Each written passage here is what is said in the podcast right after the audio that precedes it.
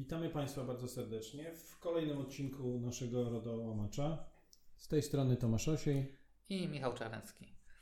E, Tomaszu, temat e, przedwakacyjny, czyli inspektor ochrony danych. Tak, temat przedwakacyjny, ten, ten temat wywołaliśmy po raz kolejny, a w zasadzie on sam się wywołał, ponieważ pojawiło się parę informacji, dokumentów, wytycznych, decyzji, które dotyczą inspektora.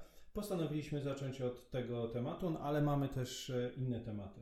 Niderlandzki organ nadzoru, yy, holenderski, mówiąc starym językiem, wydał pewne wytyczne, które opisaliśmy u nas na stronie na, na gdpr.pl, w którym wskazał mm, bardzo ciekawe informacje na temat tego, jak powinien funkcjonować inspektor ochrony danych. I to się nam wpisało w kilka decyzji, które ostatnio się pojawiły, które odnosiły się do inspektora i do takiej bardzo ciekawej decyzji organu belgijskiego i jak się okazuje z ostatniej chwili luksemburskiego, chociaż przypuszczamy, że tych decyzji było dużo, dużo więcej. Zaczniemy od tego niderlandzkiego dokumentu, który jest bardzo ciekawy. W skrócie, ponieważ nie mamy czasu, to nie jest miejsce na takie dokładne rozważania. To jest y, tylko albo aż podcast, więc y, zaczniemy od konkretnych punktów. Organ skupił się na kilku aspektach. Zapewnienie odpowiedniej pozycji IOD w strukturze organizacji. To zapewnienie odpowiedniej pozycji zawsze jest pewnym problemem, czyli jak ma funkcjonować. Konieczność angażowania na wczesnym etapie, na każdym etapie, a szczególnie na tym najwcześniejszym etapie. Dostępność w organizacji, czyli dostępność i dla osób wewnątrz i zewnątrz, niezależność inspektora, bardzo ważna rzecz. Pozycja w kontaktach z e, organizacją, organem nadzorczym dodatkowo e, wyszczególniona i pojawiła się możliwość e, interwencji, czyli takie dodatkowe uprawnienie, które otrzymał, na które wskazał organ. Ja te wszystkie punkty wcześniejsze pozostawię, bo to sobie Państwo po prostu doczytacie. Rola organizacji, rola inspektora. Może tylko powiem w ten sposób, że od samego początku padają takie stwierdzenia, że IOD jest traktowany jako doradca i to jest bardzo konsekwentne Natomiast pojawiła się rzecz, o której muszę powiedzieć, mianowicie jest taka ciekawostka, że organ nadzoru dał możliwość kontaktowania się inspektora bezpośrednio z organem, jeśli ten ma jakieś poważne obawy dotyczące przestrzegania przepisów RODO przez y, administratora, którego powiedzmy reprezentuje, czyli taka gorąca linia pomiędzy inspektorem a organem, co jest super nowością, zupełnie podejściem innym niż y, gdzie indziej. I dodatkowa rzecz, taka forma uprzywilejowania, czy, czy takiego też zaufania do, do inspektora, gdzie mówi się o tym, że żeby go nie narazić na konsekwencje, czy jakby, jakby pozostawić go poza, poza wszelkimi rozważaniami dotyczącymi relacji kłopotliwych, jeżeli mamy do czynienia z, z inspekcją czy ze stykiem z organem, E, powiedziane jest, że w przypadku zagrożenia niezależności można się zwrócić o interwencję, a też jednocześnie nie powinien reprezentować administratora w kontaktach z organem nadzoru. E, I ostatnia rzecz, bardzo ciekawa, mianowicie wskazuje się na to, że jeżeli ktoś się ma zwrócić do organu nadzoru, to wcześniej powinien się skontaktować z inspektorem. Czyli ten inspektor jest traktowany jako ktoś, kto e, trudno powiedzieć, że jest takim takim przedstawicielem organu, ale mówi się o tym, że e, zanim zrobisz kłopot administratorowi składając skargę do organu, najpierw się zwróć do inspektora, który jest naszym zaufanym człowiekiem. I teraz e, kończąc ten wątek inspektora bardzo ciekawy, to jeszcze Luksemburg przytoczę. I w tym mm, luksemburskim jest jedna rzecz, mianowicie tutaj jest taki bardzo ciekawy zarzut, że Inspektor niestety nie był odpowiednio umocowany, że przed przedstawieniem swoich uwag prezesowi, dyrektorowi, osobie, która reprezentowała administratora, musiał to uzgadniać z dyrektorem administracyjno-finansowym, z osobą inną w organizacji. I to było wskazane jako coś, co jest, co jest super niewłaściwe. Grzywna 15 tysięcy euro. Taka Średnia. Mhm, znaczy, wydaje się, że warto e, rozmawiać na naszym rodzimym podwórku o tego typu e, stanowiskach, bo w Polsce chyba ja mam wrażenie, że niekiedy pokutuje taka opinia, że IOD to jest taki woźny danych osobowych. Natomiast w niektórych krajach Zachodu jednak status IOD wynikający bezpośrednio z RODO plasuje go gdzieś między dyrektorem a członkiem zarządu. Tak, ta pozycja jest dużo wyższa. I my też podjęliśmy ten temat inspektora, bo też mamy takie wrażenie, że, że stał, się, stał się tematem bardzo istotnym i podnosi pozycję inspektora. U nas faktycznie ten inspektor to jest taki, nie wiadomo, czy on jest zależny, czy niezależny, co ma robić, czy on ma wykonywać, czy nie wykonywać, i często jest taką osobą, która jest e, fikcyjna, a to, co my cytujemy, pokazuje, że tak wcale, tak wcale nie powinno być. E, ale nie uważasz, że na obniżenie tego statusu, znaczy ja mam takie wrażenie, że na obniżenie mhm. statusu inspektora w Polsce y, wpłynęło to, że nagle było otwarte kilkadziesiąt tysięcy rekrutacji w jednostkach publicznych. Tak? No, zgodnie z, z, ustawą, zgodnie z RODO, jednostki publiczne muszą powołać inspektora. Otworzyło się mm, kilka, kilkadziesiąt tysięcy etatów. Y, no i pytanie, czy rzeczywiście y, na ten, na ten, na pozycję inspektora nie wpływa fakt, że jesteś inspektorem za 300 zł w gminie. To bardzo optymistycznie. 300 zł. Ja myślę, że tu wpływ ma dużo więcej czynników. Przede wszystkim, e, przede wszystkim przeszliśmy pewien szok kulturowy i nadal go przechodzimy, czyli od pozycji e, tak zwanego abiego, którego już nie ma, czyli kogoś, kto się wpisuje i ma jakieś dokumenty gdzieś i coś niby robi, e, po, po pozycję kogoś, od, od kogo może zależeć wysokość kary, po, po pozycję osoby, której jeżeli nie zapewnimy odpowiednich warunków niezależności, nie chcę użyć słowa niezawisłości, bo to nie jest to miejsce, mamy karę 15 tysięcy euro i zresztą mówiąc szczerze, to z mojego punktu widzenia ten kanał komunikacji bezpośredniej, który w swoich wytycznych organ niderlandzki wskazał, jest bardzo interesujący, bo on mówi, no to jest taki hotline, masz problem z administratorem, dzwonisz do mnie. Trudno mi sobie wyobrazić taką sytuację w Polsce, z różnych powodów, ale to, to jest bardzo ciekawe rozwiązanie. Ogromnego zaufania do, do inspektora i też podniesienia jego pozycji, jednak takiej wywindowania w niezależności. Hmm. Okej, okay, znaczy my też współpracujemy na co dzień z inspektorami y, w większych organizacjach. No i y, chyba moglibyśmy sobie wyobrazić sytuację, bo widzimy ją, więc nie trudno sobie wyobrazić, że są rzeczywiście inspektorzy dobrze opłacani, świetnie wykwalifikowani, z którymi na co dzień korespondujemy i oni rzeczywiście są takimi osobami kontaktowymi dla wszystkich w organizacji. Tak? Są z zarządem, z pracownikami, z kontrahentami, z klientami. Natomiast pytanie, czy taką rolę pełni też ktoś w jednostce publicznej z te 300 zł, śmiem wątpić.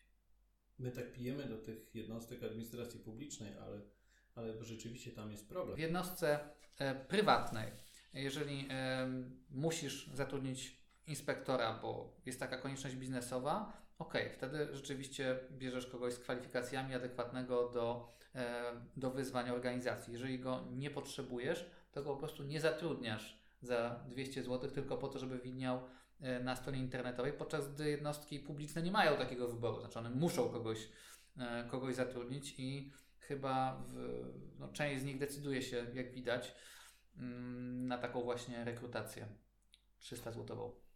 No myślę, że tak. Myślę, że w ogóle administracja powinna być troszeczkę inaczej to też e, zorganizowane, dlatego że jest tam mnóstwo rzeczy, które są powtarzalne i, poszczy i poszczególne jednostki administracji na tym samym, czy takie same mogą sobie pewne rzeczy zunifikować. Ja jestem też po spotkaniu z Urzędem Pracy i widzę, że te problemy są powtarzalne, więc na pewno można to inaczej rozwiązać. W ogóle to jest bardzo ciekawy, ciekawy temat i głęboki. Od niego zaczęliśmy. Będziemy mieć na ten temat e, webinar, bo postanowiliśmy temat poszerzyć i pogłębić, bo mhm. tu jest dużo różnych zagadnień. I odsyłamy też na stronę naszego portalu gdpr.pl. E, ale przechodzimy dalej, bo tematów mamy więcej. Tak. Kolejny temat. Wypływamy teraz na szersze wody. Na wodach są wyspy. Jest też Wielka Brytania, zdefiniowana w XIV wieku w pewnej encyklopedii jako mała wyspa gdzieś na morzu, dużo wody, mało lądu, fatalna pogoda. No i niestety ta wyspa nam się oderwała od kontynentu teraz i oderwała się od Unii Europejskiej. No i w związku z tym strach był wśród przetwarzających, wśród administratorów, jak to będzie z tym transferem danych do Wielkiej Brytanii. Czy rzeczywiście będzie miała status państwa trzeciego, No i na szczęście w ostatniej chwili, pod koniec czerwca, Komisja Europejska przyjęła dwie decyzje stwierdzające zapewnienie odpowiedniego e, stopnia bezpieczeństwa, zarówno co do RODO, jak i DODO, czyli te dane e, powiedzmy w uproszczeniu karne. No w związku z tym nie ma konieczności tego, żebyśmy sięgali do rozdziału 5 RODO e, po inne mechanizmy typu standardowe klauzule, typu BCR-y. Nie mamy tego problemu, traktujemy ich jak swoich, jeżeli chodzi o transfer danych. Tak, rzeczywiście to do, do końca było takie ryzyko, że nie, nie było wiadomo, czy, czy będzie to kraj bezpieczny, czy nie, i zastanawialiśmy się, jak to będzie wyglądać, chociaż wszyscy zajmujący się ochroną danych raczej, raczej zdawali sobie sprawę z tego, że trudno byłoby uznać Wielką Brytanię za kraj, który nie jest bezpieczny, a jednocześnie są inne kraje uznane za bezpieczne, które są dużo mniej bezpieczne.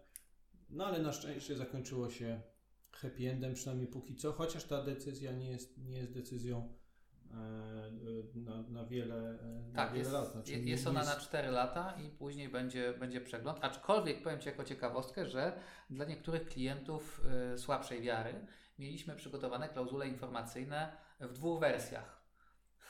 Wiesz, na wszelki wypadek. Z decyzją i bez decyzji. Tak. Teraz wróćmy na nasze polskie wody. Hmm. Zimne, bałtyckie. Porozmawiamy o współpracy. I porozmawiamy o współpracy. Porozmawiamy o czymś, co też opisaliśmy u nas na portalu. Jest artykuł, do którego oczywiście też odsyłamy, który opisuje to dużo szerzej. Ale podjęliśmy ten temat, bo nas po raz kolejny zastanowiło, y, jak można nie współpracować z urzędem. I postaramy się powiedzieć o tym od, najpierw od strony pozytywnej, Później od strony zupełnie obojętnej, a na końcu może nie tyle negatywnej, co od, od wielkiego zdziwienia naszego. Zacznę od pozytywnej. Y, udało nam się wszystkim dowiedzieć, jaki jest cennik urzędu za brak współpracy z urzędem. Jest to okrągłe 5 tysięcy. Dla niewtajemniczonych powiem, że 5 tysięcy euro. Więc zastanawiając się nad tym, jak sobie uświadomiliśmy, że gdybyśmy byli takim pełnomocnikiem administratora danych i byśmy nie odpisali do urzędu dwukrotnie lub trzykrotnie, gdzie urząd w decyzjach dwóch, które pojawiły się w czerwcu, mówimy to nie bez kozery, bo one, od ostatniego naszego odcinka pojawiły się dwa takie przypadki yy, i o nich mówimy, gdzie urząd pisze dwukrotnie wzywano spółkę do udzielenia wyjaśnień, a w drugim przypadku było powiedziane, że trzykrotnie. Się zastanawialiśmy, co taki pełnomocnik ma na myśli, żeby nie użyć stwierdzenia w głowie, że urząd może nie użyć swoich narzędzi postaci do 4% obrotu światowego, oczywiście tu mówię o maksymalnej skali, ale urząd tak troszeczkę e, użył tej kary w niewielkim stopniu, tak delikatnie powiedział 5000 euro, czyli 22 tysiące złotych, a w drugim wypadku i w drugim wypadku również 22 równo, mm, więc y, chyba nie byłbym zadowolony jako administrator, gdyby mi przyszło zapłacić 22 tysiące za to, że nie odpowiedziałem urzędowi. Znaczy dobrze, że w walucie krajowej, bo jakbyś dostał 5 tysięcy, to jeszcze by Cię w kantorze oszukali. Tak, i w ogóle nie wiadomo w jaki sposób i jak rozliczyć, i czy później nie byłoby problemu. Przelewy walutowe. Łoki, KNF i te rzeczy i generalnie nikt by nie wiedział o co chodzi. Także dzięki, dzięki Bogu mamy 22 tysiące złotych e, polskich. No i teraz kolejna rzecz, to znaczy, dlaczego tak się dzieje? Ja powiem tak, y, nie wiem. Może Ty znasz odpowiedź na to pytanie. Dlaczego ktoś nie odpowiada przy cenniku 22 tysiące złotych za brak odpowiedzi na pismo? W Wielkiej Grze była jakaś odpowiedź na pewne pytanie co do proporcji, jeżeli chodzi o płeć uczestników. No I prowadzący odpowiedział, nie wiem, ale się domyślam. I to jest chyba prawidłowa odpowiedź, bo trudno, trudno jest nam powiedzieć. Natomiast um, jeśli chodzi o tą naj, najmniej pozy, pozytywną informację z tego wszystkiego, to jest taka, że, um, że żebyście Państwo nie myśleli, że to się kończy na tym, że urząd nałoży karę 5000 euro, sprawa zakończona. Nie, to jest, to jest dopiero wstęp, dlatego że my nie mówimy o meritum, nie mówimy o rozpoznawaniu sprawy mówimy o tym, że ktoś uniemożliwił urzędowi prowadzenie postępowania i to jest 5 tysięcy euro. Nie mówimy o sytuacji, w której ktoś uniemożliwia kontrolę, bo to jest zupełnie inna sytuacja i to jest inny przepis, również karny. Więc ciąg dalszy nastąpi. Tutaj mówimy o takim drobnym incydencie pod tytułem nie przejawiam chęci współpracy z urzędem. Ale to możesz teraz pomyśleć o innym przypadku, kogoś, kto współpracował, ale też może czuć się tak wewnętrznie skrzywdzony. Hestia, Towarzystwo Ubezpieczeniowe, ono akurat współpracowało, no ale otrzymało 160 tysięcy złotych kary za niezgłoszenie naruszenia. Z mojej perspektywy bardzo ciekawa y, kara, której no, istota polega na tym, że y, wewnętrznie Hestia dokonała oceny naruszenia, stwierdziła, że nie trzeba tego zgłaszać. Urząd tę ocenę podważył i ja bym takie trzy elementy tutaj podkreślił. To znaczy, po pierwsze, oni użyli jakiejś własnej metody oceny tego ryzyka naruszenia praw i wolności. Nie jest, e, nie ma wskazanych e, szczegółów. Natomiast wskazano tam, że zaniżono wyniki poszczególnych kryteriów, to jest raz. Dwa, nie uwzględniono pewnych istotnych czynników dla poszczególnych kryteriów. I trzy, uwzględniono czynniki, które nie powinny mieć zastosowania. Ja jestem bardzo ciekaw, y, jak urząd te trzy elementy by rozwinął. Dlatego, że tych metod od A do Z stosuje się sporo. Jedne mniej isowskie, niektórzy enisowskie, jeszcze inni bardziej knilowskie. E, dużo jest narzędzi, dużo jest e, metod oceny tego ryzyka. E, kiedyś w wytycznych Europejskiego Inspektora Ochrony Danych było dwa zdania na ten temat, które mi się bardzo podobały. Powiedziano, że ta metoda powinna być przejrzysta, powinna być powtarzalna, no i powinna być użyteczna też dla organizacji. Wydawało mi się, że to jest takie minimum, które powinno spełniać taka ocena. Natomiast tutaj widać, że urząd tą poprzeczkę no, postawił trochę wyżej. Pytanie, jaka powinna być, jeżeli nie idealna, to poprawna metoda oceny takich, oceny takich naruszeń? Gdybym to wiedział, jaka jest idealna, to byśmy byli dużo dalej we, w różnych kwestiach, które zahaczają o analizę ryzyka, a akurat w RODO analiza ryzyka e, t, trochę nam króluje. Natomiast tak, tu w tej, w tej decyzji jest kilka rzeczy, które są bardzo ciekawe. Po pierwsze, po raz kolejny powiedziano, że analiza ryzyka jest bardzo istotna i, no i to bez dwóch zdań e, wybrzmiewa w wielu miejscach. Powtórę, powiedziano, że ja bym dołożył jeszcze do tej analizy ryzyka taką, taką jedną cechę, to znaczy ona musi być namacalna. Czyli nie może być czegoś takiego, że bierzemy, bierzemy coś z czegoś i to wynika e, z tego innego i tamto z tamtego owego. Czyli jak stawiamy cyfrę 3, to ona musi skądś wynikać. Jak stawiamy kolor czerwony, to musimy też wiedzieć, dlaczego jest czerwony, dlaczego jest zielony. Może to jest takim punktem odniesienia dla nas. I jest jedno ciekawe stwierdzenie, które musimy podkreślić, e, jeżeli nie wybrzmiało. Tutaj urząd pisał bardzo konkretne zdanie, czyli przeprowadzono tą analizę ryzyka raczej na potrzeby wykazania braku podlegania takiemu obowiązkowi, czyli obowiązkowi zgłoszenia. I, i to stwierdzenie mi się ba, bardzo mi zapadło w pamięć, bo ono mówi o tym, że tak według urzędu, tak zrobiono analizę ryzyka, żeby było dobrze, czyli na zasadzie będzie pan zadowolony. Czy tak rzeczywiście było? My znamy to tylko z opisu, który wskazał urząd, natomiast tak, tak, ta, ta kara jest o tyle ciekawa, że ona te wszystkie elementy e, opisuje i pokazuje, ja bym powiedział, nawet takie założenie bardzo negatywnego podejścia e, administratora danych. Czy tak było? Nie wiemy, ale znowu analiza ryzyka nam się e, pojawiła, no i będzie się pojawiać. To jest rzecz ważna. Na szczęście tą, ten okres E, wojny RODO z ISO mamy za sobą. Myślę, że obie strony już trochę ochłonęły i nie ma e, zarzucania sobie, że ktoś jest lepszy od kogoś, bo de facto powinno to być na zasadzie współpracy. Ale mamy kolejny temat. Tak, mamy ciekawostkę na koniec, czyli e, Europejska Rada Ochrony Danych i Europejski Inspektor Ochrony Danych Osobowych łączą siły i wspólnie wydają takie krytyczne stanowisko, jeżeli chodzi o przepisy Komisji Europejskiej dotyczące biometrii w przestrzeni publicznej.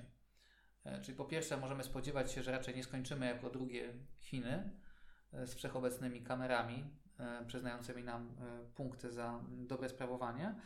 Natomiast tutaj EROT i europejski inspektor zarzuciły, że te przepisy kom komisji zawierają po pierwsze zbyt dużo wyjątków, na przykład w stosunku do organów ścigania, po drugie nie wskazują wyraźnie zakresu tych danych, które mógł być zbierany, no i po trzecie brak jest wskazania i doprecyzowania, w jaki sposób miałyby być spełniane obowiązki informacyjne. To jest trochę tak, patrząc na to, na to stanowisko, na tą, mm, na tą inicjatywę, trudno, trudno to nazwać dokładnie, czym to jest, taką odezwę, to ja to czytuję trochę jako taki sygnał, e, że pomiędzy hura optymizmem pod tytułem oto mamy sztuczną inteligencję, ona rozwiąże nam wszystkie problemy i od tej pory będziemy żyć długo i szczęśliwie, pomiędzy tymi, którzy mówią sztuczna inteligencja jest niedobra, nie należy jej wprowadzać i ona nigdy nie wejdzie, nie pozwolimy na to, bo ona już jest. I to stanowisko jest o tyle ciekawe, że ono stara się ująć pewne granice, ale oczywiście kontrowersje są wokół tego, bo ci hura optymiści, którzy mówią, że, że sztuczna inteligencja wszystko załatwi, mówią, no Europejska Rada i generalnie rzecz biorąc Unia Europejska znowu hamuje rozwój technologii, a tak byłoby cudownie, gdybyśmy byli oparci wyłącznie o technologię, no ale ten element ludzki jeszcze jest. Na tak zwane zakończenie już zakończenia, ja pozwolę sobie przytoczyć jeszcze jedną rzecz która mnie bardzo zaintrygowała. Mianowicie 31 maja 2021 roku przytoczono badania. Mm, jest to na stronie Urzędu Ochrony Danych Osobowych, mówiące o tym, czego się boimy, jeśli chodzi o cyberprzestępczość. Mm, to w kontekście tych różnych historii, które ostatnio się wydarzyły, a szczególnie jednej. I zacytuję y, trzy rzeczy z tego raportu. Blisko co czwarty Polak boi się, że w czasie pandemii padnie ofiarą hakerów mamy 3 czwarte. Dla odmian 60% respondentów nie wie lub nie jest pewna, jakie działania należy podjąć, czyli mamy 60% nieświadomości, 75% ludzi, którzy się boją. To jest bardzo ciekawe połączenie, że się bardzo boimy, ale nie wiemy, a dla odmiany 1 trzecia z nas w ogóle nie, tym się nie przejmuje, ma te same loginy do różnych kont. Czym to się kończy, to e, wiemy. Bardzo ciekawe badanie, 31 maja 2021 w kontekście tego, co nam się wydarzyło i wydarza, bo nadal jest publikowane w ostatnim czasie. To co, myślę, że tym optymistycznym akcentem zakończymy. Kończymy i jak zawsze życzymy słonecznego przetwarzania. Dziękujemy bardzo i do usłyszenia.